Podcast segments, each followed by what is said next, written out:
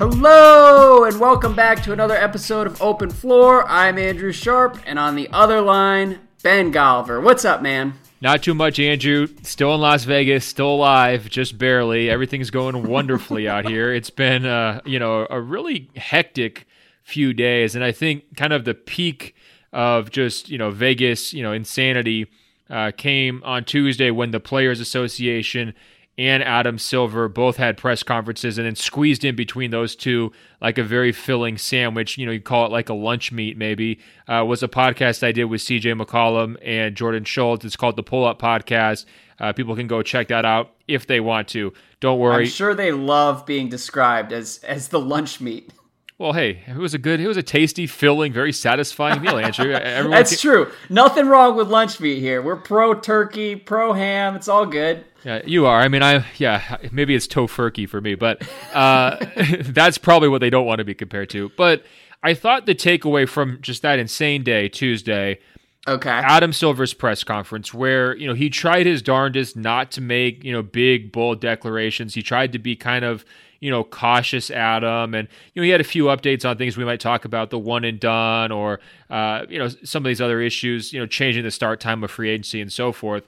But I thought the biggest, most interesting thing he had to say, Andrew, was essentially to take guys like you who have been whining about the NBA being ruined by the Golden State Warriors, and he just flipped you the double bird and he said, Guess what?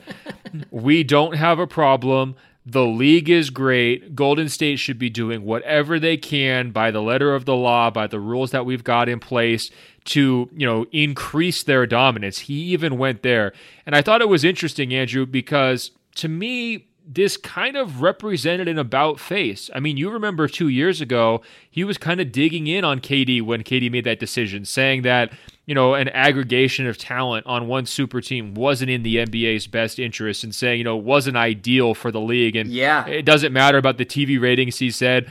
Uh, he thought it was better if more teams had sort of the, the chance to win a title. Now, two years of the Warriors killing everyone, KD being, you know, finals MVP twice, them winning the title back to back years. It seems like Adam Silver has kind of moved into the acceptance phase. I don't know if the light years guys have got to him. But I was just curious because you are in that that camp that says there's things that are that need to be a lot better. And it's not like yeah. Silver said there's going to be no changes, right? I mean, he's sort of very carefully hinting towards maybe they could have a harder cap in the future.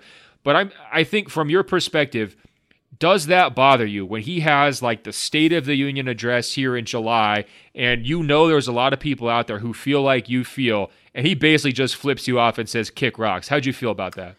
Um, I didn't see his comments honestly, uh, which I guess speaks to how kind of insular this can become because I don't think that many people are paying attention to the NBA in July beyond like our little world. Um, and I it doesn't bother me at all. I to me, I think Adam Silver definitely knows that this is not ideal. And at this point, I'm not even whining anymore. Like there are definitely points over the last two playoff runs where I have been kind of grumpy about it.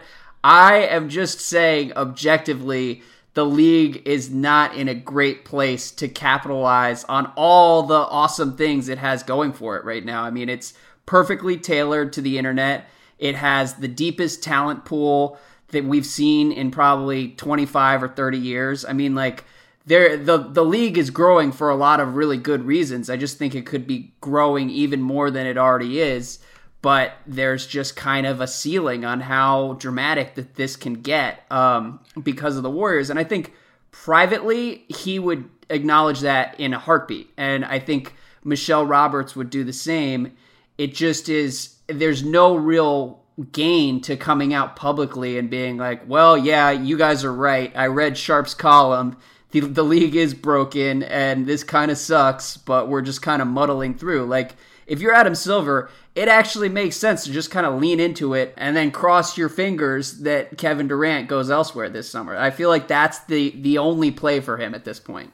Yeah, that's a good point. You know, put the brave face on now, regardless of how you feel behind closed doors. He did reference the fact that some owners were still, you know, very concerned about this issue and spending a lot of time talking about it. And, and I think maybe that was just his little shout out to them of being like, guys, don't worry.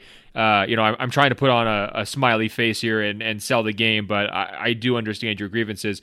By the way, I'm very impressed, Andrew. I tried to tee you up, and you're just so smooth and suave. I mean, you got this like lawyer-like ability to just duck and weave, and you're praising the league, and it could be even better. I mean, man, uh, I wonder what happened to uh, you know the, the, sharpshooter who wants to take down Adam Silver. It's a different, uh, different vibe from you, but uh, I also think practically, uh, in addition to the point you made uh, timing wise, they just committed to this new collective bargaining agreement. So yeah. to make any sort of radical changes, he needs to get the players' union involved, right? Well, that becomes uh, awful difficult if they can't just renegotiate a deal midway through it or, or very early on. I think that's one thing that's holding it back. I think two LeBron leaving gives him some cover, doesn't it? Because you're mentioning like the po- the prospect of KD leaving uh, next summer, and that could like even out the competitive balance. But just the fact that we know for sure we're going to have new blood in the finals, there's going to be all new storylines in the Eastern Conference, and you're going to have the LeBron in LA thing carrying the league story and driving a lot of television interest next season. That really yeah. does him a solid. Like LeBron, you know, he really uh, he helped Adam Silver out here this summer, didn't he? I I definitely think so, and I I also think that like as basketball fans, we were already sort of there this past season, but it's going to be even more dramatic this next season. Where I think a lot of people are just going to kind of ignore the Warriors and, and acknowledge them for what they are and focus on other things that are more dramatic, which LA is going to be. Like, whichever direction you see the Lakers going, it's not going to be boring. And, uh, and I think that it's it's just going to be a really different experience watching next year. Like there's not going to be any debate about whether the Rockets can beat that Warriors team or I mean maybe there will be. Maybe people can talk themselves into a couple challengers, but I I think that like in some ways it's good for basketball because I, like you and I have watched 80% of the league forever and and I think like mainstream fans are beginning to recognize that that sort of quasi contenders like the Sixers or the Bucks can be every bit as interesting as the best teams in the league. And on the whole that is probably a win for for the NBA long term. Like if if people learn to watch it this way now and f- a couple years from now there's parity at the top of the league like who knows? The, the, the league can grow even more I hear you. I also is think that too abstract and, and weird. I don't. No, I don't know. I'm, no, it might be too galaxy brain there. No, I, I think you're onto something. I also think more immediately for next season that the Celtics taking down the Warriors is going to be a storyline that people just can't avoid falling in love with. I think that's going to be just a major like this is the new challenger. Like you know we we've rode LeBron for four years hoping that he was going to take down the Warriors. It happened once, and now here come the the reloaded well, Celtics, and and that's going to be everybody's you know uh, you know new hope. It's funny that you say that because that's actually where I wanted to start today. Um, we got a question here. We've got a bunch of stuff to get to. We've got about an hour and 15 minutes before I have to take off. Um, but we oh, have wow. a question. You're, you're from... really important. That sounds that sounds great. What are you doing? That's yep. also a really long time. That's not like it's a short podcast. But um, Marshall says, "Hey guys, I was reading ESPN's five on five debate." On who the top three teams in the East are now that LeBron is in LA. And it got me thinking is the Eastern Conference now the mid majors of the NBA? Won't the East winner be seen as a Cinderella esque team where even making the finals is still a great season and extremely memorable? And I included that question at the top for a few different reasons. Number one, I don't know if you recall, but exactly one year ago, we were sitting in your hotel room and you were very excited to jump on the podcast and debut your new take, which was that the West was the show and the East was AAA. And here we are 365 days later having basically the exact same conversation. So thank you, Marshall. Um, no, don't thank but, you, Marshall. Marshall, step it up, man. You got to be listening longer and understand. we, Great we've, point. we've already covered this territory. The West is the show, the East is AAA. There's one team in the Eastern Conference next year that I really like. It's the Celtics. I like yes. the Sixers. I will fake respect the Raptors just because it's easier to get through most conversations, you know, and we have to kind of line up Canada as a potential place for us to move to in the future. Just, you know, if, cover if, all your bases. Absolutely. The, you know, Andrew, if that American block gets too hot, we need to have a backup. You know what I mean? So, you know, I'm going to the west coast of Ireland. I've already established this. Yeah, especially if they have Wi-Fi, right? But um, but there's one team I like in the Eastern Conference. It's the Celtics. I don't know if that makes this AAA mid majors or whatever you want to call it, but I think their path is so clear. And you know whether you know you want to be a real dark horse guy and talk yourself into the Bucks or the Pacers or the Wizards. I mean, I guess the way to spin the Eastern Conference is basically anyone could make the finals, right? If you get lucky against Boston or Philly, uh, you could, you know, randomly yeah. find yourself in the finals. To me, that's just not fun, though. And maybe that's why, you know, the college basketball, the college football comparisons that you've tried to make before, to, you know, for the East, you know, some people like the randomness, some people like the goofiness. Uh, to me, I would prefer that Boston or Philly comes out of the East because they would at least give us a respectable finals. I think everybody else is getting wiped off the map. Yeah, well, the point on Boston is an important one, and it's one that I feel like has gotten lost over the past couple weeks. I think like we're all kind of just reflexively doing the hand wringing over conference imbalance and just saying, "Oh my God!" Like why don't we seed 1 to 16 i mean literally we've gotten like 25 questions in the in the emails about reseeding the playoffs and everything and i mean i hear you there are definitely better players in the west but i think like marshall's question here like won't the east winner be seen as a cinderella-esque team where just making the finals is still a great season and extremely memorable I think that's how people have been talking about the Rockets in the West. Like just challenging the Warriors and pushing them in the Western Conference Finals is seen as a great season and extremely memorable. Yeah, and but the, I, the, key difference is they can push Golden State to seven, right? I mean, that is that's a meaningful difference. In in the most ideal circumstances for Houston, they were able to push them to seven. I don't think that they would be able to do that even next season. And you, and if you know what's crazy, about, as soon as that ser- series ended, you did everything in your power to give them zero credit for it. It's remarkable how you've tried to undercut Houston's accomplishments, Andrew. I mean, I'm just being honest. I like it's it's no shot at them. I think they and actually no, you can go back and listen to the podcast I, I talked about how awesome and impressive they were, but I don't think we need to overstate how close they are to Golden State. And I well, think Andrew, everyone you, you faked you faked it for five minutes. I mean, come on, that was like you know, it was practically not true. It was practically a Sex in the City episode. That you is you, you faked true. it for five minutes, and then you went back to how you really feel. All right, look, I'm not here to answer your allegations. Okay, what I'm here to say is that Boston is clearly the second best team in the in the league next year. And it pains me to say it, but I feel like if we're going to start talking about conference imbalance, there are two teams that are legitimately great. One, the Warriors, two, the Celtics and the the healthy version of the Celtics. And everyone else is kind of clamoring beneath them. And, you know, the the West has a lot of talent. They don't have many great teams. I think there you're, you're going to see a lot of like 48 win seasons in the West next year. And I I also wonder. I mean, the Rockets won 65 games.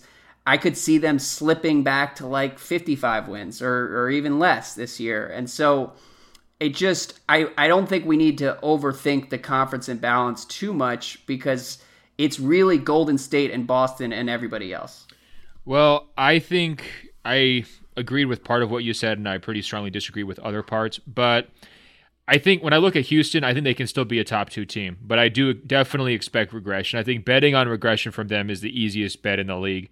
Um, yeah. Even with Chris Paul, you know, theoretically healthy for 82 games uh, next season, I think that's pretty safe and, and, a you know a pretty smart expectation. Um, I think I would have Golden State, then Houston, then Boston, but it would be pretty close between the two, three.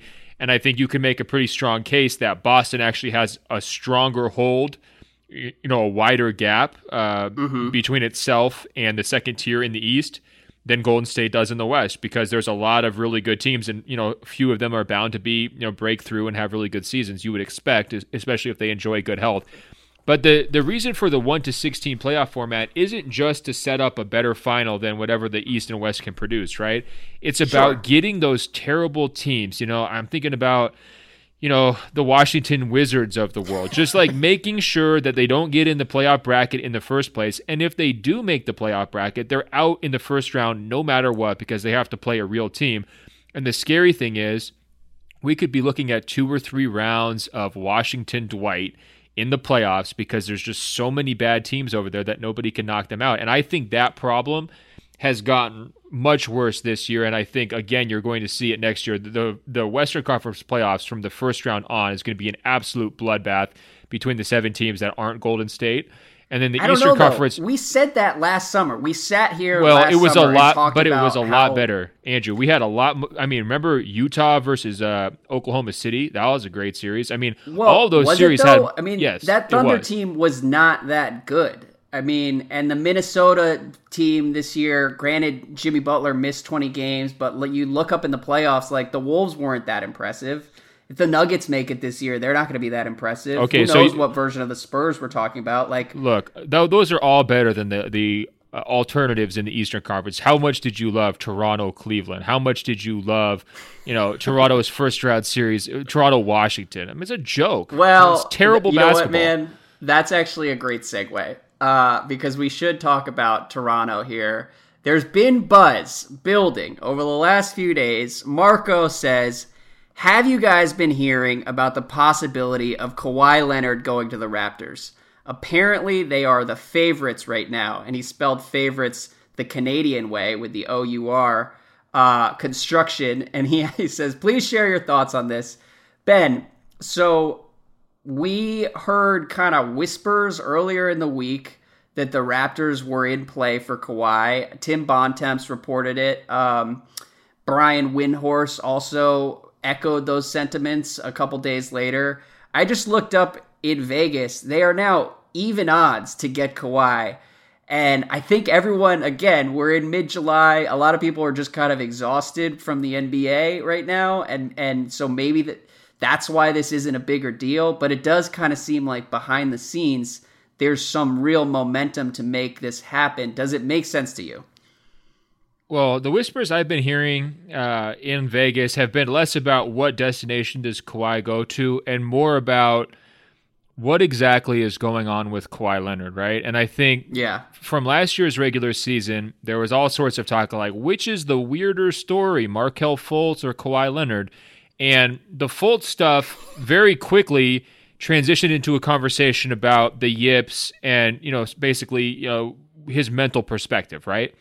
Right. The, the Kawhi stuff stayed on the physical perspective side. And, you know, I'm trying to kind of talk carefully here because, you know, I haven't spoken to him or anyone very close to him. But I think some of the concerns that people have had within the league is is this just a physical problem? Is that why he's quote unquote hiding? uh, or you know not communicative uh, or not in public at the playoffs? Like, is there something else going on there? And I think that whether or not there is, the, the length of how long this has dragged out and how unusual it is for a player as good as him to be out of the limelight and to not speak up for himself and to not really uh, even give his side of the story or you know issue a list of teams that he wants to be traded to or like really kind of control this type of scenario. It has yeah. people it has people scared andrew. You know it has people scared. And i guess th- those kinds of concerns really made me rethink the idea of him in la because if there is something else going on that's the worst place to drop him right? I mean there's no question. Yeah i mean I, it's I the most know. chaotic environment the most scrutiny the lebron factor everything is going to be looked at and I guess, and you know, Philly, frankly, is not much better, Andrew. I mean, those fans are ravenous. You know, they're going to be expecting huge things if they get them. Anything short of a finals appearance would be a gigantic letdown uh, from their perspective. And so, I guess you know I'm trying to put myself in Uncle Dennis's shoes, which is difficult. But like if if I'm managing Kawhi Leonard's career and and there's anything else going on besides the physical side, you need to be making a very thoughtful decision in terms of where you try to steer him to or where you try to line him up to. You need to make sure you get him into the right type of market where he is going to be embraced and given the opportunity to sort of have that second life, you know, after San Antonio. Uh, yeah. and, and from that standpoint, uh, I guess that's more my thinking rather than does the Raptors make sense? Yeah, and the one thing I would I would add is every time you say Uncle Dennis, I can't help but laugh. And it's not necessarily because of like it because it's funny that like a, a family member is involved in this because a lot of guys have family members involved in managing their career. But this dude has just been so bad at his job for the last 12 months and has mismanaged this at every turn. We have no idea what Kawhi wants. And I'm with you. The longer that this has gone on, the more spooked I've become. Like, I need proof of life from Kawhi Leonard, whether it's a 15 second Instagram video, whether he's going to show up in Vegas and do the Team USA stuff, which, uh, if he wants a shoe deal, the Team USA stuff is really important. And, uh, but it, again, it's like, we you you might think it's out of character for Kawhi to care about that stuff, but we also just have no idea what's in character for Kawhi at this point because he just we like he's like a ghost and uh it would freak me out if I were the Lakers because I would look at, at Brandon Ingram and look at the way the Kawhi stuff has played out and said, look, like if Kawhi plays for a year and he's healthy and looks kind of sane, like absolutely, we'll go get him next summer. But I don't know if I would risk giving up a, a player like Ingram who has kind of quasi all star potential to take a flyer on Kawhi and bet on him as like the sidekick for the next five years if the longer we go, the the bigger that risk becomes. Yeah, one other just quick thing to to postscript on and jump on what you just said. Sometimes in these situations, you'll come across people who have been in like his orbit, and yeah. they will be their first reaction will be to say, "Look, I know it seems crazy on the internet, but don't worry, Kawhi's fine. Everything's all good. It's business as usual. It's just you know part of the NBA. You know, it's all going to work out." I've talked to some people who have been in, in his orbit that is not the message they're giving Andrew. like, you know, it's it's more like, uh, yeah, you know, we're not quite sure. like a lot of the same concerns that you're expressing are sort of, you know, being put out there. Uh, you know, rather than sort of this reassuring tone, it's more of you know, just like just gen- general uneasiness. Yeah, yeah g- generic which I think concern. is how we all are right now. Yeah, and I it is genuine concern I loved healthy Kawhi, and the, the longer this goes, the more I'm beginning to think like we may never see kind of that version of Kawhi. We may never see like prime Kawhi again. Um, and but by the same token, you know, if you're a team like the Raptors, the reason I could see it happening with Toronto is that they are in a really similar position to OKC last year, where the alternative they're looking at has a pretty clear ceiling. I mean, granted, like LeBron is going to be gone next season, and they can maybe talk themselves into making a conference finals run. But like, I think Masai's done spinning his wheels with this nucleus, and he's probably been making calls all summer, and there just hasn't been a move that has made sense. But if you're trading for Kawhi, that's a really high upside move, and the and the downside is he is a bridge to a a real rebuilding era, and I bet they could get it. They could get him just for DeRozan and like one other piece at this point because San Antonio also has no real alternatives. And uh, I don't know. I, I would like that gamble for Toronto, and I could see them making that move given everything else we know about what, where their heads at at this point. Now, don't tell me you're, you're just going to try to slip in this idea that DeMar is going to be on the Spurs. What are you, you what? what? are you trying to do? Trying to make that's, me explode? That's the biggest reason I included it in the rundown today is the idea of you having to watch this not only the Spurs empire crumble, but then to have Kawhi be replaced by DeMar DeRozan, it is the Ugh. cruelest fate imaginable. It, this Ugh. is your version of Dwight Howard on the Wizards. Look, when Pop wants to zig when everybody else is zagging, Andrew, I'm in 99% of the time. But look, if your team is DeMar and LaMarcus and the whole show is tough twos, I'm out. I'm out. I'm out.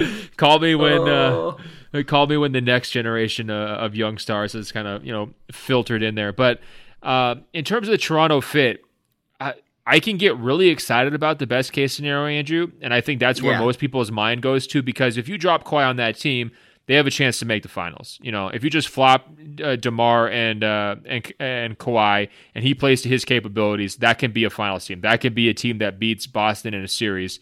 No question about it in my eyes. I mean, I think Boston would probably still be favored, but Toronto would have more than a puncher's chance.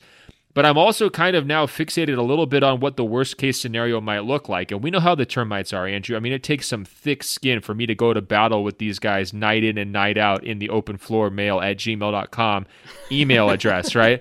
If something didn't go right, and you've got that level of a passionate fan base where they're really locked into the Raptors, and you know, obviously hockey's still king up there, but the Raptors are a big deal would that be the platform you know that you would want to just kind of like put Kawhi on? Is that under the radar enough? Would he be able to be comfortable? And I think that's you know that that's what I'm nervous about right now. Because I look at the Lakers' terrible fit in terms of you know if if he's dealing with anything uh, off the court. Philly, same thing. I could see Toronto being uh, a lot of scrutiny, and you know you just kind of wonder like what is the right place to drop him, and and who would be willing to take a rental on him, you know, in those circumstances and the list is not very long where you can say oh yeah you know he'd, he'd be comfortable there. He'd be okay there. Uh, you know they'd be able to kind of like you know give him as many touches and, and, stuff as he wants without heaping pressure upon him. And i think uh, that is an, an underrated dynamic in this conversation as like these teams try to play uh, matchmaker you know? Uh, where's Kawhi going to be comfortable? Yeah i'm i'm with you man. Um, and at this point that's that's one of the issues is like if you if you take Toronto out of the mix, they're kind of a desperate, angsty team right now. Who knows what they're capable of? I don't know. I mean, Philly can put Markelle Fultz and Saric on the table, but I don't know if that's enough for San Antonio. And I don't know if the Sixers, because again, like Brett Brown probably has a direct line to the San Antonio Brain Trust. And um, like for a while, people were talking about that as if it made a Sixers trade more likely but it could just as easily cut the other way and and Brett Brown could could know better than most how screwed up this has been and the Sixers could be more reluctant to get involved. So that may explain why they've been sort of on the sidelines where I think a lot of people expected them to be bigger players in some of this.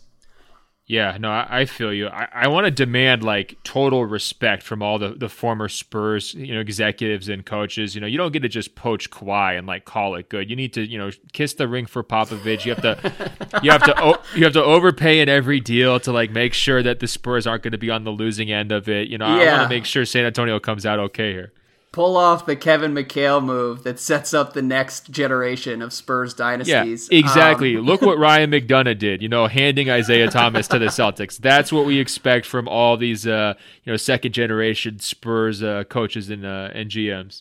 Well, moving on now to back to summer league for a minute. Uh, Avi says. Currently, it looks like Trae Young is going to shoot less than 35% from three as a rookie. Give him time, they will say. Steph Curry took time. Even though Steph Curry took five years to become a superstar, he was never a Trae Young. Steph shot 43.7% from three his rookie year with a nice 53.5 effective field goal percentage. Is it crazy to say that even calling Trae Young a potential poor man Steph Curry is reckless and irresponsible? Honestly, it looks like he'll turn out to be a rich man's Aaron Brooks. Now, listen, that's great hating from Avi, and I respect the commitment to Trae Young trolling there. But I am really a Trae Young believer, and the one thing I want to say is people need to stop fucking comparing him to Steph Curry, okay? Because he's always going to lose in that comparison, and that's not even what makes him great what makes Trae Young great, he's he's much closer to Steve Nash. Like the best case scenario of Trae Young is closer to Steve Nash than Steph Curry. And I like I watching this dude pass, it becomes much harder to imagine a version of his career where he's not at least good. And like throw in the shooting, obviously the shooting's going to be important. It's important with literally every player in the league at this point. But I do think that like his most special skill is going to be his passing and his ability to kind of work in tight spaces. And we're already starting to see that at Summer League. So, what do you think? Andrew, I'm very disappointed in you. I'm very frustrated with you. You know, this podcast only works if you're wrong. If you just keep nailing all of your takes and you're just dead right, then you leave me with nothing to say. Uh, Avi, I respected your sarcastic quotes around "give him time." Curry took time, but the rest of the hating, I did, I wasn't into it at all. I think this Trae Young is a classic exa- example of in summer league. If your first game is below par, everyone says your summer was below par. It became has, like a talking point. Like people were talking oh, yeah. about, like, oh yeah, it's a great rookie class except for Trae Young. They were talking about him in hushed tones. It was like two games. Yeah, it, yeah. Are you a bust? I mean, I was getting asked radio interview after radio interview. Is he a bust? Is he a bust? Andrew, to my eye, he has been the best point guard in Vegas. Shai Gilgeous-Alexander has also been very good, but yeah. there's no question he is the best passer in Las Vegas. Period. Like wow. already, it's it's not just that. Okay, he is his best skill is going to be passing. Right now, his best skill is passing. He diced up uh, a team last night for like five or six straight buckets, just assist after assist after assist uh, during crunch time. And people just are really turned off by his shot selection because his efficiency isn't as high and because yeah. he's so new school. It's like every middle school basketball coach in the world rolls their eyes because they I bet. but Andrew, it's because they have a Trae Young on their team, right? There's the yeah. guy who just takes the dumb shots from 30 feet, heaves it from his waist because he can barely even shoot the ball up there, and they think, "Oh, this is where the game is going." Oh, you know, like all the old man takes that you accuse me of, of having. Sure the real old man take is Trae Young's shot selection is going to make him Aaron Brooks. You know, that is basically what Avi well, just threw at us, right? Hold, and I think, so I, I'm just saying this put aside the shooting stuff for a little bit because I don't think he's a selfish player. I think he's very self confident, but he's a very willing and capable passer, and he showed all sorts of different types of passes here in Vegas. I think the biggest question for their season is wh- how green is his light? Like, does he get to take 12 yeah. threes a game or does he get to take seven threes a game? And how does the coaching staff kind of communicate those instructions to him? And I think the, the biggest challenge he's going to face is earning his teammates' trust. The best way to earn the trust of veteran players, even guys who are maybe young like Atlanta's roster, is to feed them the ball. Trae Young is smart enough to realize that if he goes out there and shoots eight three pointers from 30 feet and he's not shooting very well, guys are going to turn at him and look at him sideways. I think that peer pressure combined with sort of like a smart, you know, management of like, hey, here's what we're looking for from you in terms of expectations and role heading into the season, uh, can put him in a position where he doesn't feel feel the need to like you know scoring burden won't be so heavy on his shoulders, and he can kind of sink yeah. into a more natural role where he's almost more of a pass first guy. Yeah, and I do think you hit on it. The biggest question is going to be how long is his leash? Because there, those are the only moments where I kind of do a double take at Trae Young, where he's shooting from the logo. He takes like, terrible shots. I, There's no question yeah, about it. And like that is unacceptable. And uh, by the way, I sympathize with the old guy, like JV basketball coach, who's watching eighth graders shoot like from 35 feet because of Steph Curry. That would drive me insane. Like, and Steph Steph is the greatest shooter we've ever seen in basketball and is like a Michael Jordan level shooter that we may not see for another 20 or 25 years. So like if I were a coach, I would be like, "Look, that's Steph. You're not Steph." And I think someone needs to have that conversation with Trae Young. Thank you for saying that because think... you, what what you just said is such an important point. Let me underline it. He's the greatest shooter ever. Would we ever say, Andrew, well, you know, my friend Rick, uh, he's really smart. Uh, I think he's a poor man's Einstein. Or like, oh yeah, yeah. my my cousin Carol, she can really draw. She's a poor man's Leonardo da Vinci. We would never say that, right? Right. So it's Steph not is like fair. Wilt Chamberlain as a shooter. like everyone just needs to chill on ever comparing anyone to him. Uh, but Trae Young still has so many other skills that I do think he's going to just be a really valuable offensive player. Um, regardless of like, I think he shot like eight for 35 through his first couple games, but that dude is going to be good. I'm glad that you're on the bandwagon with me. I expected to be out here on the front lines alone, but I am a Trae Young believer. Well, and by the way, I, I am also a sucker for every overly cruel comparison that people throw out on Twitter. So I did enjoy Rich Man's Aaron Brooks. That's a great great job hating on him. yeah, um, you know, you're saying, am I on the bandwagon? I'm not sure I'm all the way in on Trae Young. I just think that he's a lot better than the sort of consensus was a few days ago. Yeah. And he's got some real upside. I also think the most Yeah. interesting part about him, though, is the fact that he was traded for Doncic because that winds up becoming like the ultimate, like make or break trade. Like if you're Schlenk and Doncic becomes a superstar and Trae's just good, like you're going to be that guy your entire career. Nobody else knows you for anything else. That is your signature move.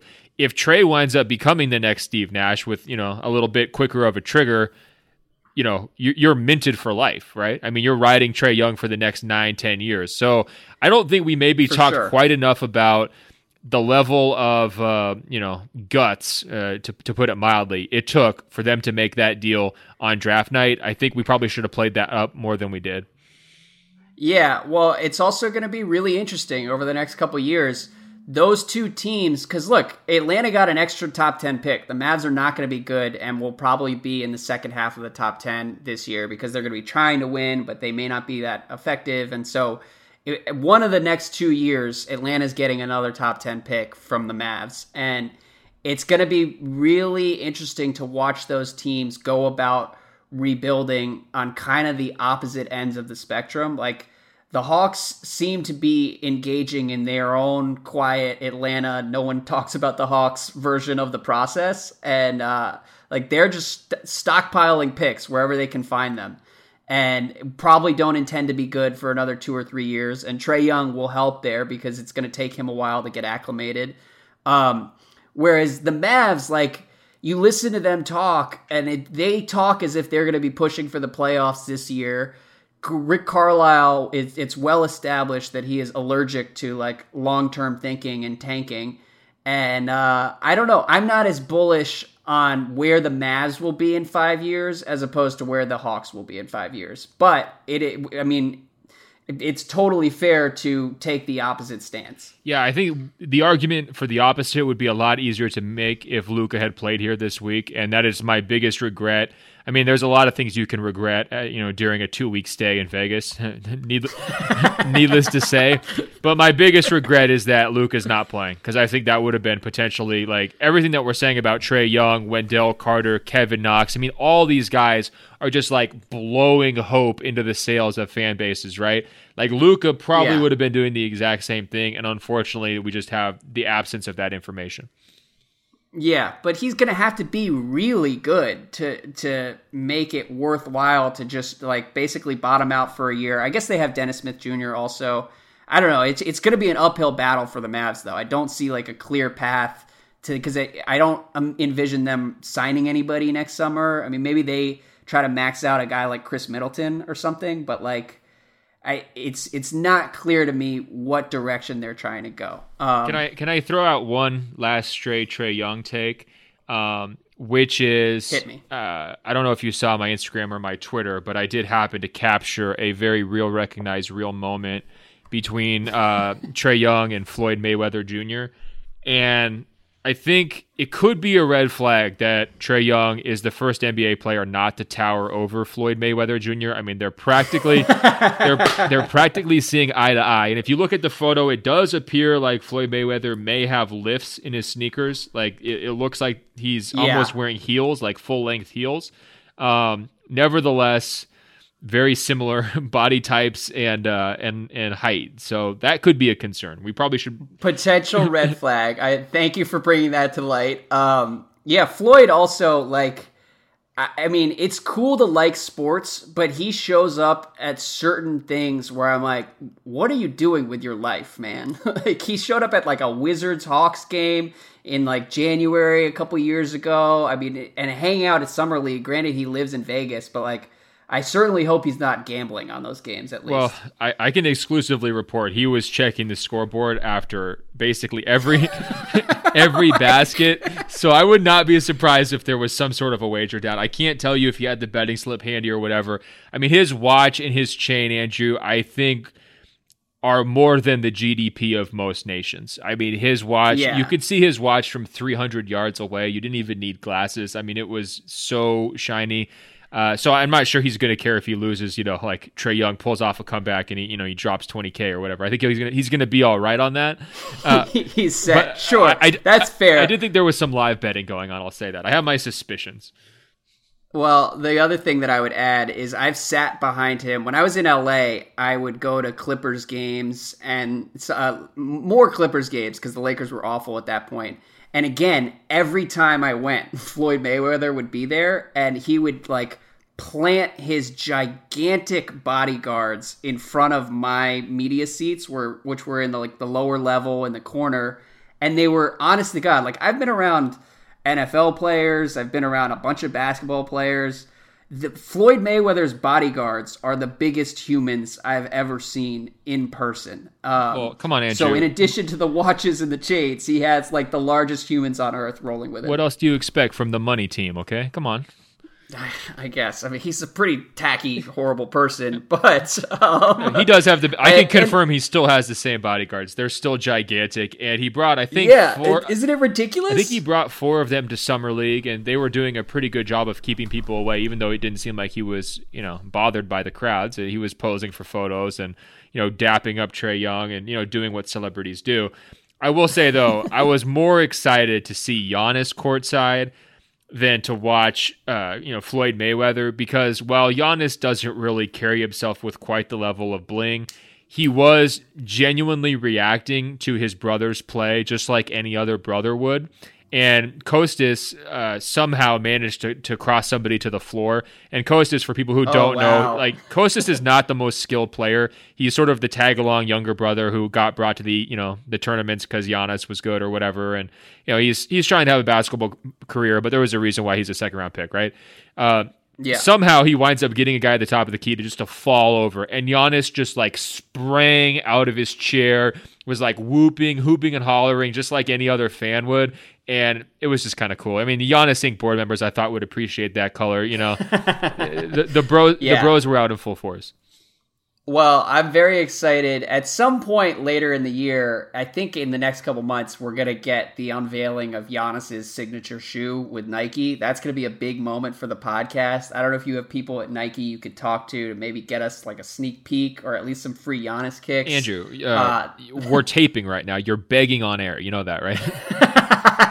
Anyone out there who's listening, um, I also think at some point we need to have a longer conversation about the Bucks because I'm beginning to really get excited about what's possible for them. I think Coach Bud is going to make a big difference, and this is going to be the year that Giannis like turns into a a full blown ass kicker in the East, and I'm very excited for that. Well, here's the thing: the more I've thought about it, the more I'm mad they didn't sign either or both of his brothers because Imagine if Anthony Davis had a younger brother, Andrew.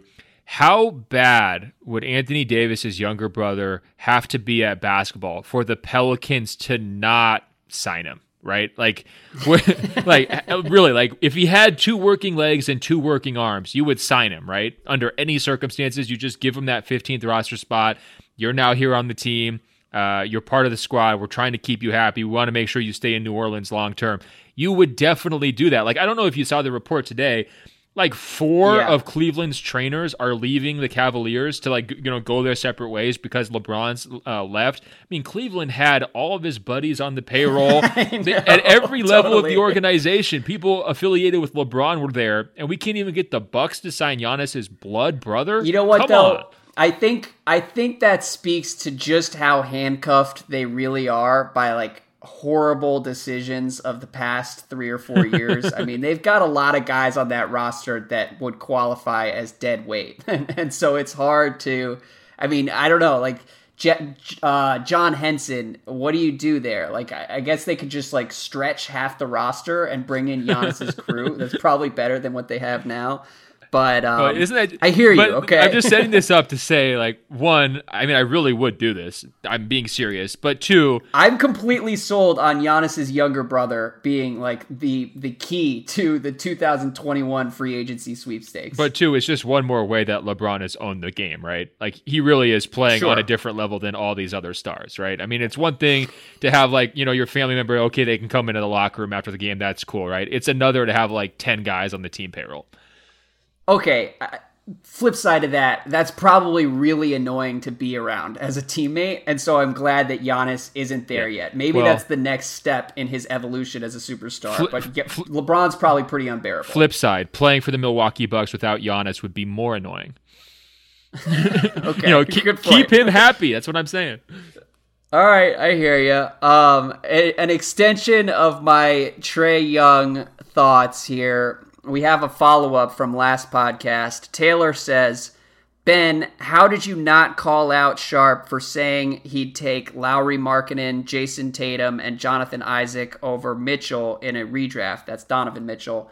Um, I should clarify, Taylor, that when I said I would go Lauri, Tatum, Isaac in a redraft of last year's draft, it was a heat of the moment uh, response because I was be this came like halfway through the season and Ben you probably don't even remember this, but you were teasing me about my Jonathan Isaac loyalty and this this was right after Isaac had like invited the entire Magic team to hear him preach and no one on the team showed up to listen to him and so it doesn't speak well of like how commanding his presence is in Orlando. Maybe it's just speaks poorly of like his shitty Magic teammates. But either way, I was under duress and uh, reacted violently by saying I would still take Isaac top three, and I forgot about Donovan Mitchell. So I'm not sticking to Isaac over Donovan Mitchell. Okay, well, I just want to reply to Taylor because he addressed this question to me. Taylor, I've been be- I've been accused of being a bully recently, and that always hurts. That always cuts deep. And sometimes when Sharp is just obviously flagrantly wrong, I just let it sit because I know number one, I know the Open Floor Globe will come through with the fact checks and try to keep him honest. But number two. When he corrects himself in grease pig fashion, or when he takes that Ferris wheel, the human Ferris wheel, you know, takes gets off at the next stop, he's always much happier when he comes to the right conclusion by himself and he, it's not a begrudging thing where he has to admit that I was right. So on some of these really truly wild ones, I just let him flow. I figure, you know, eventually he's going to come out correct, you know, it, it might just be a matter of time.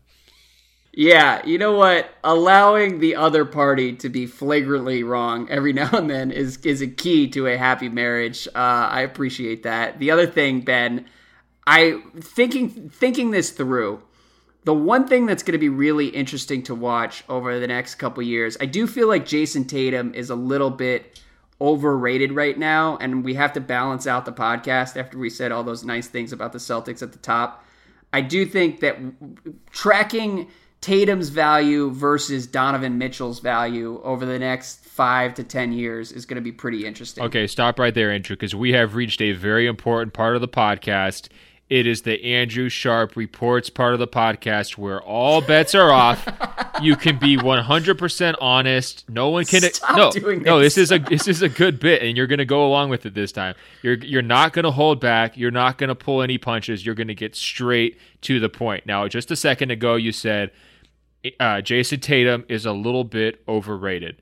Can you please expound on why he's overrated and what we should look for from the next two to three years from him because he's overrated? I just don't think that he's going to be like a top 10 guy. And people talk about Jayson Tatum as if he's going to be a top 10 player in the NBA and like a Durant level, like MVP candidate. And, and I think like he'll probably make a handful of all star games, but is not going to be any better than that. And if I were Boston, like Kawhi is a bad example because he is so there's so much shit going around with him right now, and like there's so many risks, and it doesn't make sense for Boston right now. But like the idea that T- Tatum could potentially hold up a Anthony Davis trade is psychotic to me. Like I would put Jayson Tatum in a Pelicans trade in a heartbeat, and uh, and I don't know if that is like a controversial stance or not because I li- I listen and read Boston people talk about Tatum and it does sound like they kind of look at him as like a cornerstone to the next decade. I don't know if he's on that level. That's all I'm saying. Okay, so he's overrated, he's got no ceiling, and he should be traded. I love it. Andrew Sharp reports. You came through this time, Andrew. I really like it. I'm with you. Actually, no. It's just how I feel. I hear you. A real serious question though. Who do you think is more important for them next year? Gordon Hayward or Jayson Tatum? Um, for them to hit their ceiling, I think it would be Tatum. And Tatum, Ooh. if he really does take a couple steps forward next year and becomes like a 20 point a game scorer, uh, who's reliably there every single night, which he wasn't this season, But if he can do that, then that gives them kind of like a third star alongside Hayward, who I'm kind of looking at as more of a known quantity, who's going to come in and be awesome and not be awesome enough to like counter a guy like KD, but is going to be really good and keep them at like a 60 win pace all year. Okay, let me rephrase. Who do you think is going to make the All Star team or like the All NBA team? Would, would it be Hayward or Tatum or both? Uh, Hayward. Okay. Hayward would be my pick. I think he's he's going to have like an obscenely good year next year, and then when we do this podcast next July, we will talk about how Hayward is now overrated because Celtics Nation will be talking about him as like a top seven guy. Yeah, that's going to be the worst part of the conference imbalance that we mentioned earlier is the great inflation that we have to apply to all these Celtics guys. It's going to be just.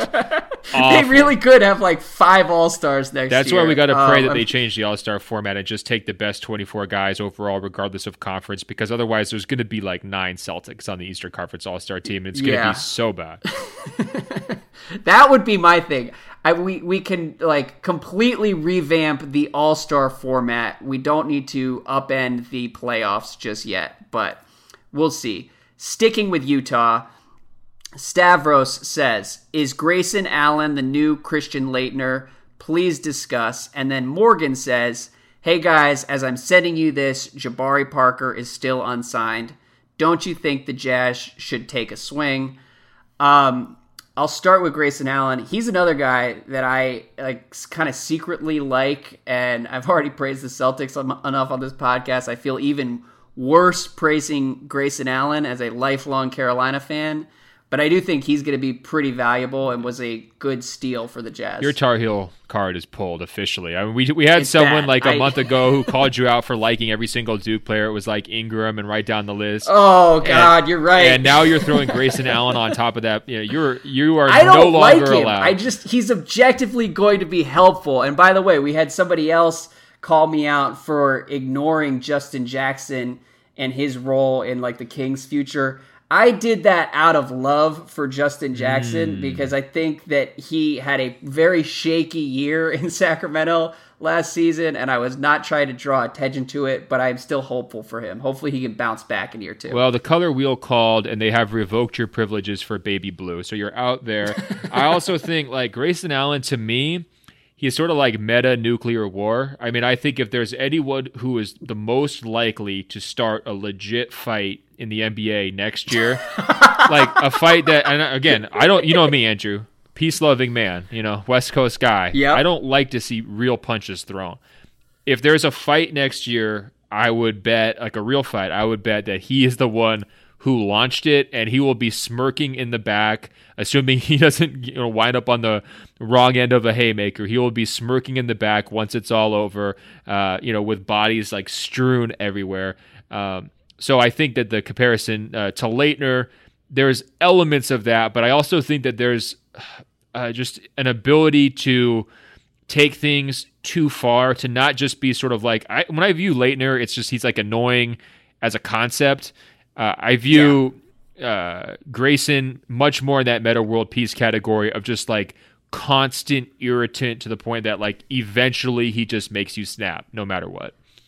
Right. it, it is more tangible with him, and it's almost compulsive. Like I have to uh, like because he got into it with Trae Young at the start of things, and I, I I wonder whether he's doing it consciously or not because he does he's like a habitual line stepper and it's really a bad look. And i i mean well andrew there, sure... there's those people who make you question like how your self-awareness works because they're so unself-aware. You know it's like the people who yeah. are like super duper loud talkers like you go to the movie theater and someone's just like screaming when they think they're whispering and it's like how do you not realize that you're doing that? I think that's how grayson allen is towards like on court conflicts. Like I think he he only I, th- I, do too. He only knows that way, right? So like our version or like an outsider's version of self-awareness doesn't apply. It doesn't matter if it's conscious or unconscious cuz for him it's just him. Yeah, it's it's not great. What about Jabari? I I don't really have passionate thoughts one way or the other on Jabari. I do think that the Jazz makes sense as a as a good team that would be able to hide some of what he doesn't do well but I just have no sense of like what kind of money he's looking for, what's realistically out there for him. And so all of it kind of depends on the price and, and what he wants next season. Yeah, I mean, I think he would be uh, an interesting fit because like he doesn't play defense like everyone on, else on that roster plays defense, right? But yeah. he brings a level of potency offensively that they don't necessarily they have need. in those spots. So it would give them a little bit more two way balance in a way, you know, like just a little bit more right. pop and, and, a little bit less off Donovan Mitchell's shoulders. So I could see that.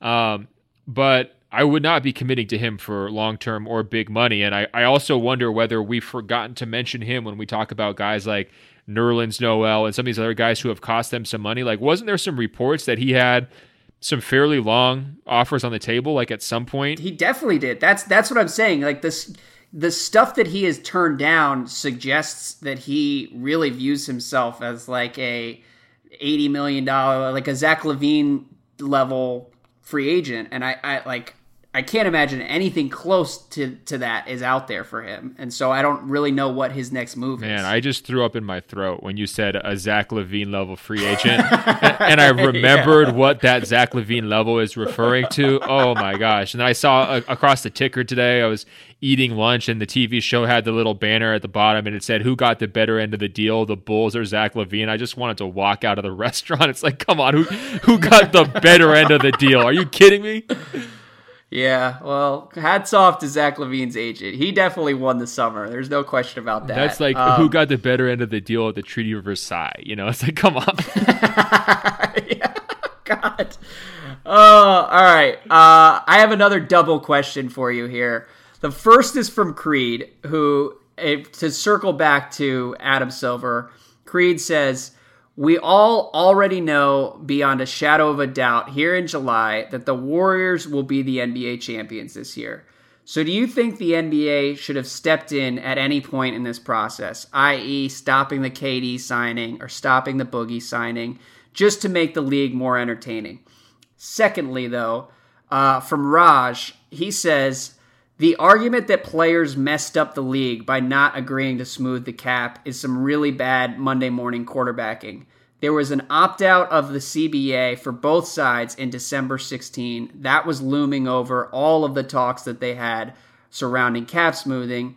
By taking all the money for free agents in summer 2016, while clearly unevenly distributing it, the players ensured that there would be no lockout in which future money in the following summers would be imperiled. Saying not taking the smoothing solely messed up the competitive balance is true only if we assume that a group of billionaires who had locked out the players five years before would have otherwise negotiated 100% in good faith. Um, that's really complicated. It probably doesn't make for good radio to talk about this stuff, but I do think that, like, as we have talked about the cap smoothing, the one point that gets lost consistently is that so much of this is on the league. I think that they didn't push hard enough. And then additionally, I think that Michele Roberts at the time acted in like as rationally as could be expected. And and I think Raj's point is a really good one that like if the league wasn't offering extra incentives to smooth the cap, uh, which is what they should have been doing, but if that wasn't happening and if there weren't kind of guarantees being made about what the CBA would look like after subsequent negotiations and basically if, if there was no insurance policy then like of course Michele Roberts should have told them to f off and uh, and uh, that's what happened and so to me I don't think it was the worst thing in the world. Yeah, I think the the main takeaway though is because they negotiated the new deal and it was a fairly long deal after the summer of 2016, everybody who's whining now has to look in the mirror first. Like if those owners, the rival owners are upset and they're expecting Adam sure. to take action, you guys signed off on this deal. Like you could have pushed harder for a hard cap. You could have gone to the lockout. You could have said, "Oh, we don't like how much money we're making. We want to have uh, a better shot at competitive balance." And ultimately, the owners had to make a choice. Do you keep the trains running and make lots and lots of money and everything's good, or do you hit pause on the whole thing and restructure it so that the Warriors can't exist, right? And there was an alternate universe where enough owners were angry about the KD signing that they go into that following summer and freak out and just say, look, we're not doing it. You know, we're we're not going to breach an early deal.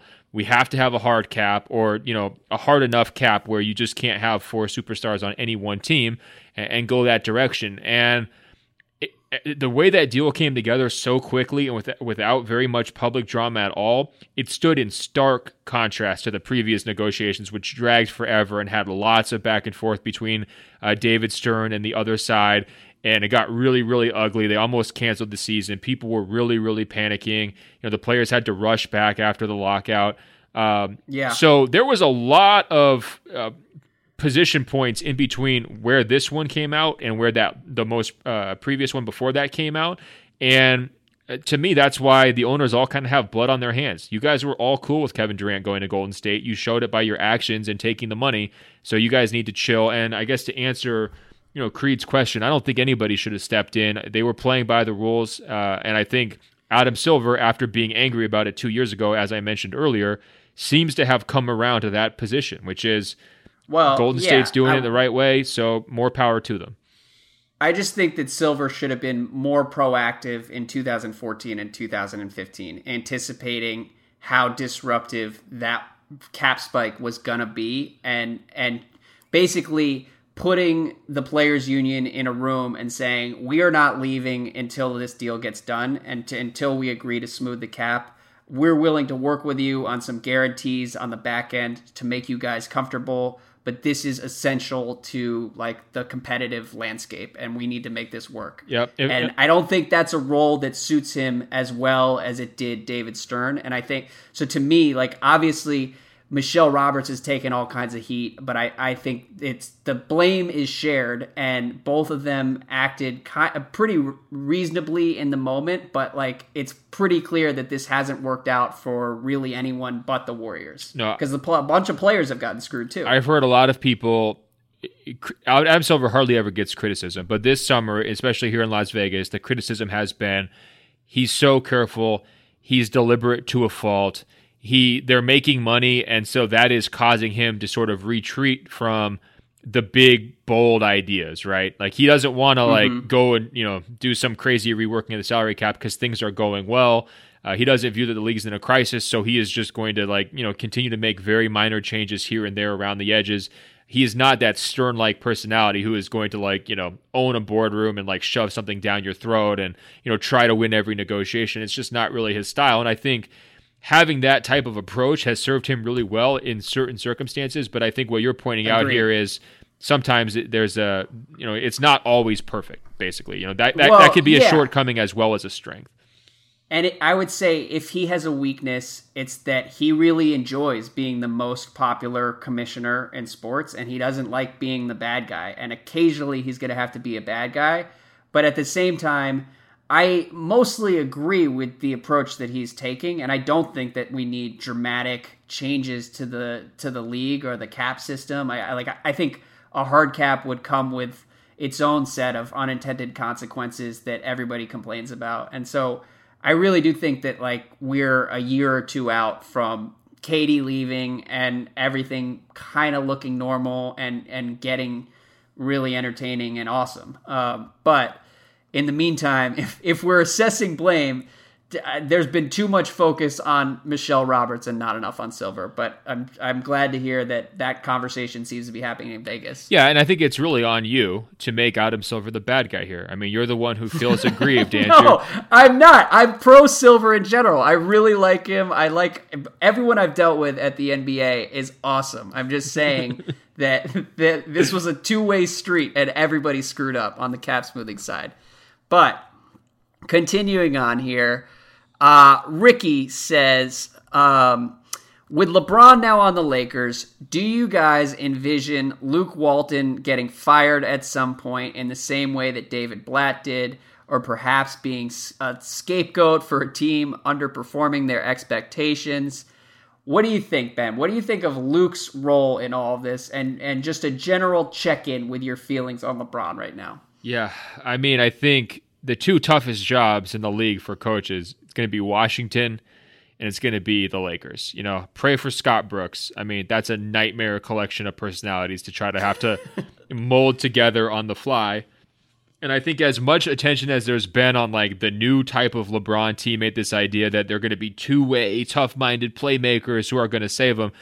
Another way to you know phrase that would be that they're just veteran cast-offs that nobody else wanted, and they were willing to take a one-year deal, and all of them have huge personalities and large variance from what they look like when they're playing their best to what they look like when they're playing their worst. And that's the toughest yeah. thing for a coach.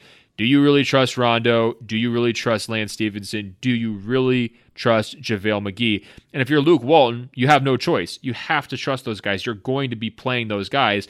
And I think on top of it, I'm pretty excited about this idea of Ingram uh, Lonzo Ball and Josh Hart, who, you know, Hart's arguably been the best player here in Las Vegas. I mean, he's too good to be playing here. Um, I think he's going to be able to give them lots of real minutes and then throw on top of that Kuzma as well.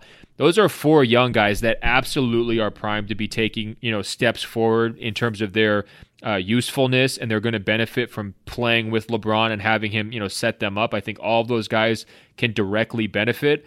But now, as uh-huh. a coach, you're trying to weigh the veteran side of your roster versus the young side of your roster while being under the gun to win games immediately. I don't see him getting fired, but I do see the Luke that we've come to know, the jovial guy, the surfer buddy, everyone's friend. Hey, bro, sure. you know that guy. Andrew, I give him until Thanksgiving, and then I think we're going to see a stressed out Luke Walton the hair is going to start to thin a little bit. Uh, you know, the tan is probably going to be replaced by that kind of like you know glowing white uh, look that you get when you watch too much synergy game tape at 3 a.m. in the morning. I think we're going to yeah. start to see some of those transitions from Luke in year one. Yeah, it's going to be very interesting with with the Luke Walton side of this because he's one of those guys. First of all, he's definitely the coach I would most like to like hang out with for a weekend. His life seems awesome. He lives out in Manhattan Beach. He's just doing his thing. Luke Walton seems like he's kind of one at life. So good for him. He also though seems like one of those guys who is either much smarter than he seems or is actually even dumber than he looks and there's not really any in between and I feel like we're gonna find out which direction this goes like pretty quickly. Um, so there's that to consider, and I, it's one of like eight reasons to be excited about watching this Lakers shit show next year. Um, Can I throw in one Lakers thing here real quick, and I'll get back on to Luke. Uh, yeah. Keep an eye on Lonzo's knee. Uh, the the official stances from the Lakers have been very cryptic the chatter behind the scenes hasn't been great. Nothing that I can really report, but I just think yeah. keep an eye on his knee, and uh, you know that could wind up being something that you know I think all the assumptions right now is that that's going to be resolved in time for training camp, and uh, let's just see how that plays out. Now, one dude, I hold on, hold on. I am loving Vegas Golliver right now. You're just peppering the podcast with like kind of vague inferences throughout of going back to Kawhi, then we had Silver, now we have Lonzo. I love Insider Ben out there in Vegas. I sprinkle breadcrumbs during this season too. I just have more time to kind of like compose my takes, and I, you know, I make them seem like they're more my opinion. That's why I'm always yeah. that's why I'm always right, Andrew. But uh, here's what I'd say uh, about Luke as well. Players love him. Players legitimately do love him. But the most important yeah. person who loves him is Jeanie Buss, and I think Jeanie and Magic. That's a great. there There's a lot of uh, built up credibility in those relationships because Luke took that job when he didn't have to, right? Like he took sure. it from Golden State's basically like their major lead assistant. He's getting all this attention. He joined the Lakers at a really rough time for them, and he is viewed as like Captain Laker, Laker for life, right? So I think if I'm LeBron, when I go to Cleveland and I realize very quickly that David Blatt doesn't really know how the NBA works, of course he went and looked at Ty Lue and thought, okay, this is a guy who gets it. Here's a guy who I can communicate with. And of course he thought, okay, eventually I'm going to be able to throw uh, David Blatt under the bus. This is going to be no problem. It's just going to be a matter of time, right? Like that played out pretty much as a lot of people expected. I don't think that you can go to Magic and Jeanie in December if you're LeBron and say, hey, we got to blow up Luke Walton and bring in somebody else. Because, first of all, who else exactly are you going to get? And second of all, they really like him and he's earned a lot of equity there.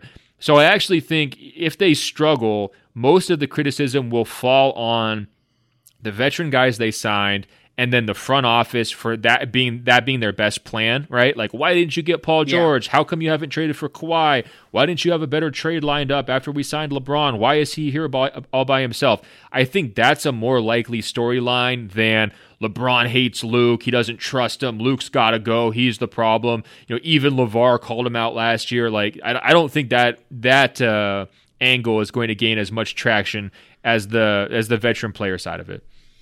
Okay. Um, yeah, I, I agree with everything you said. the The only other thing that I would add is thinking through the Luke side of this and just reading the Lakers coverage. This is all just so bizarre, and it, it's been really strange to watch everybody because Luke Walton was like a source in uh, uh, Ramona's big piece earlier this week, and and he's kind of one of the few people who's out there actually talking about what this is going to look like next year.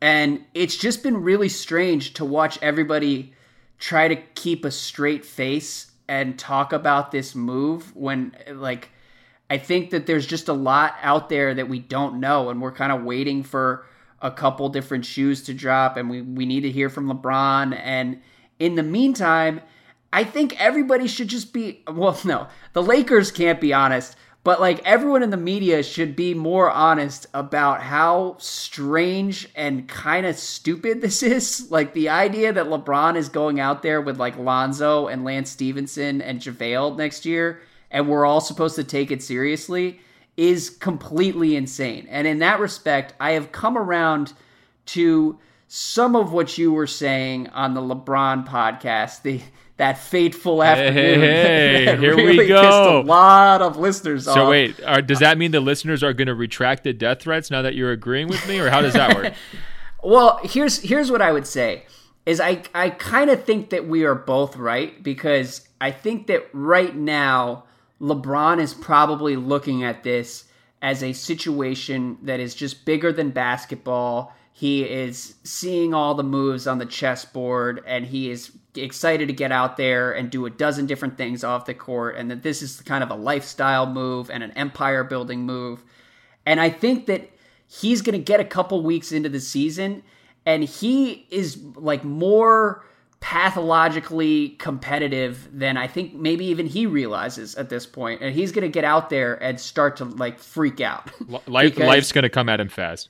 I, I really think that's what's going to happen because he's not Shaq. He's not the dude that's content to just like star in movies and hang out with celebrities and chill through the like the final chapters of his career.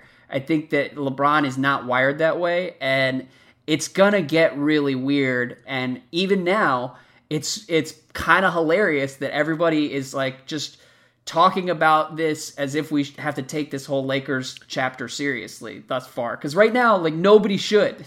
Yeah, well, I think that was sort of my point eh, when I was, you know, taking all the heat from people. But I agree with a lot of what you said.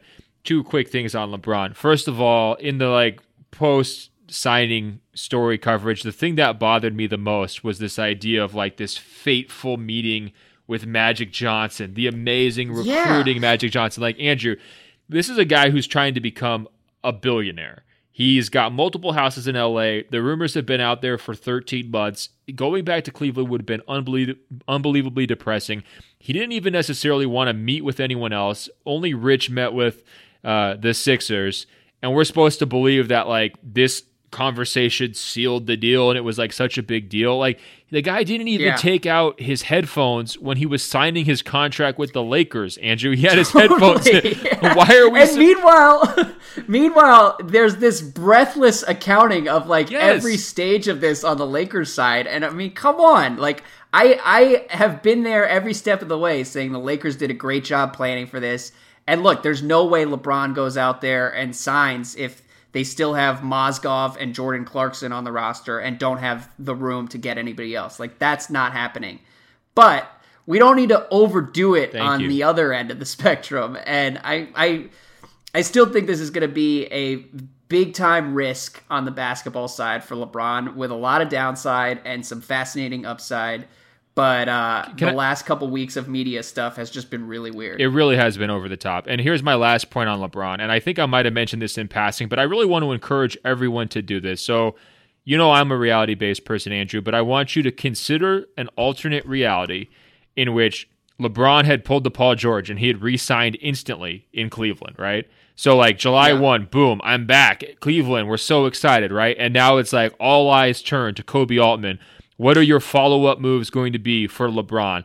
And what Koby Altman is able to come up with is one year deals for Lance Stephenson, Rajon Rondo, and JaVale McGee. And that's the summer, right? And he like drops those moves on the Cleveland Cavaliers roster within like the next 48 hours, July 2nd, July 3rd, and then they're just done. And then by the way, you know, they'd have to lose a couple other pieces in this scenario to kind of go along with the the Randle loss and and the Brook Lopez loss, right? What yeah. do you think the coverage of Koby Altman would be like in that scenario if that it's, had been what, how though? this summer would have played out? People it's would have even... lost their minds. Andrew, they would have been demanding for him to be fired immediately. But it's not even about the coverage itself because I also think that if Koby Altman made those moves, he would step to the podium and be like, "Yeah, we looked at the landscape. There weren't any perfect moves out there, and we're just betting on Lance." And, and hoping for the best, and we'll see how it goes. We're, he wouldn't be out there. We're praying to God. yeah, we're. Pray- Whereas, like, you listen to Rob Pelinka, and uh, look, I'm sure I would like Rob Pelinka, but it's honest to God, it's it's like listening to some kind of like religious zealot, like where I'm just like, what reality are you working with, man. like he compared Lance Stephenson to Dennis Rodman, and I just and then you factor in the like breathless 5000 word profiles that are released on a daily basis about this Lakers shit and I just can't deal with it all. It's all I mean it is so strange. I wonder if this is going to be a pace that we keep up for the next 4 years because it's just we're already so far off the deep end. Yeah, Bhagwan Pelinka coming out and saying that LeBron's totally. LeBron signing with the Lakers was validation of everything that they had been doing. When he would and when LeBron wouldn't even take his headphones out for, to pose for the photo was uh, just sort of like peak uh, Lakers self congratulation. But all this being said, I am still very excited for this group, and I'll say this too, Andrew. Summer League has made me more excited. Josh Hart is killing, just killing. He looks really, really good. And I think he's going to play a much bigger role than most people expect right now. Um, I think yeah. when you're looking at guys who are three and D type players, that's Josh Hart. You know, if you want to uh, surround LeBron with the types of guys he's used to, the types of guys he's proven he can make elite offenses with, that's Josh Hart. And so, um, you know, I'm not. Okay, it sounds like I'm voting for it for the All Star team. I'm not going that far, but I do think that like if I was a Lakers fan, I, my buzz wouldn't even be ruined, uh, you know, by those other moves because one, for sure, LeBron's like for them. LeBron's parachuted in to save your life, but then two, there's some real promise with these young guys, and they should get a lot better. I agree, and they should be much more fun to watch in a LeBron context. I agree. The Lakers, in a strictly a basketball context, it's an, an obvious, like, massive win some something that they'll remember for a long time. And once they all get on the court, I think it could it could go a lot of different directions, but it could work really well because some of these young guys are already kind of in that spot where they're ready to take the next step. And LeBron is like the perfect guy to allow that to happen and kind of accelerate things. It's more the conversation that I'm talking about. I'm not super down on the Lakers, um, but it's the, the conversation and like the weird glow that like Lakers executives have when they talk about the last couple weeks of roster moves because I just don't get it. But um, but hey, you know what? You do have a Vegas all summer league vote, so don't downplay your all star hype for Josh Hart. Okay, you can vote Josh Hart, you can vote Trae Young, and that's what we have to look forward to next week. We're gonna talk more about Vegas. Um, we did not get to talk about the Wizards and the Sixers, both of whom we need to follow up on after the last few weeks. Hey Andrew, and, before, uh, before, we go real quick, I do. Can we throw in uh, just a couple of minutes on Devin Booker here because we didn't get on to talk about his extension on the last podcast, and frankly, it's a pretty big deal. I mean, you're talking about like five year, what, like 158. I mean, that's a ton of money for a Devin Booker.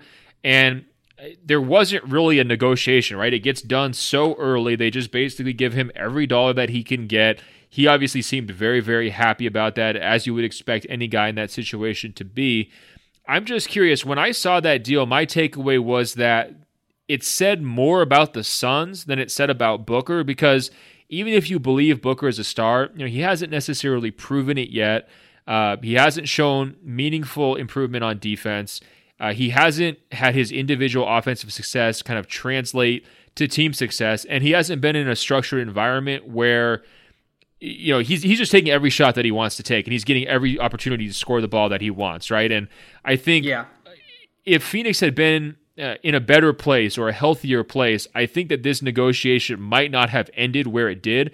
That doesn't mean they overpaid. Doesn't mean I think it was a bad idea. I think that they were forced to do it. It was kind of a formality, but I think it said more about their struggles keeping stars happy in the past, their lack of other young talent and kind of de- being able to develop it. You know, guys like Bender and Chriss and Alex Len have all just kind of been you know, treading in water, and, and Booker's been their one shining bright light here. Uh, and then also, they really badly needed an identity because their identity has been getting mocked by us for the last three years, right? And yep. Booker provides them that as sort of like that franchise tentpole player. So I just thought when I looked at that deal, I thought, you know, congratulations to Booker, but to me it said more about the Suns than it did about him. Look at this, man. I hope our listeners out there appreciate how locked in Vegas Golliver is. He just needed to get in an extra two minutes on Devin Booker's contract extension. Uh, I agree with most of what you said. I just think Booker's completely awesome, um, and and certainly is is as good a, a star level player as Phoenix is going to be able to sign. So it's not like there's that much opportunity cost. And if you're if you're Phoenix, pay him whatever you can. Um, but with that, Ben, I need to hit the road here to go meet some people. Uh, and for now, wait, meet. What are you doing? Like child trafficking or drug dealing, no. or what are you doing? Look, that sounded much sketchier than it actually is. But listen, I will talk to you next week. Next week we're switching to one podcast a week, full off-season mode. But we are not going away as I, I, I went off the grid for like a month last summer. I'll be here all summer. We'll continue to take your questions. It should be fun. And look, we're going to get Ben at the tail end of like 14 days in Vegas next week. So look forward to that as well. Yeah, it should be total delirium. So, programming note one episode per week. It will drop Tuesdays. Uh, you know, I have a, a uh, an idea or a concept, Andrew, that they're probably going to be nice, chunky, long episodes because we're going to have so much to talk about it when we don't, uh, you know, speak twice a week. So, look forward to that. Um, they will continue throughout the summer. Don't worry, guys. We have you covered. Don't forget, email us at openfloormail at gmail.com. Openfloormail at gmail.com. Also, check us out on Apple Podcasts. Search Open Floor, that's two words. Find our page, scroll down. It says rate and review. Tap the five stars. It's just that easy. Andrew, you and I are the postmates of podcasts. We love the ratings, it really helps us. Andrew, until next week, I will talk to you. All right, man. Take it easy. Another great edition of Open Floor is in the books. Did you know Locked On has a daily podcast for all 30 NBA teams? If you're a Lakers fan, search Locked On Lakers. A Celtics fan, search Locked On Celtics. Warriors fans, search Locked On Warriors. Yes, all 30 NBA teams have a daily bite-sized podcast on the Locked On Podcast Network. Search on Apple Podcasts or Google Podcasts for Locked On, your favorite team. Or tell your smart speaker to play podcast Locked On Your Favorite Team. It's the Locked On Podcast Network, your team every day.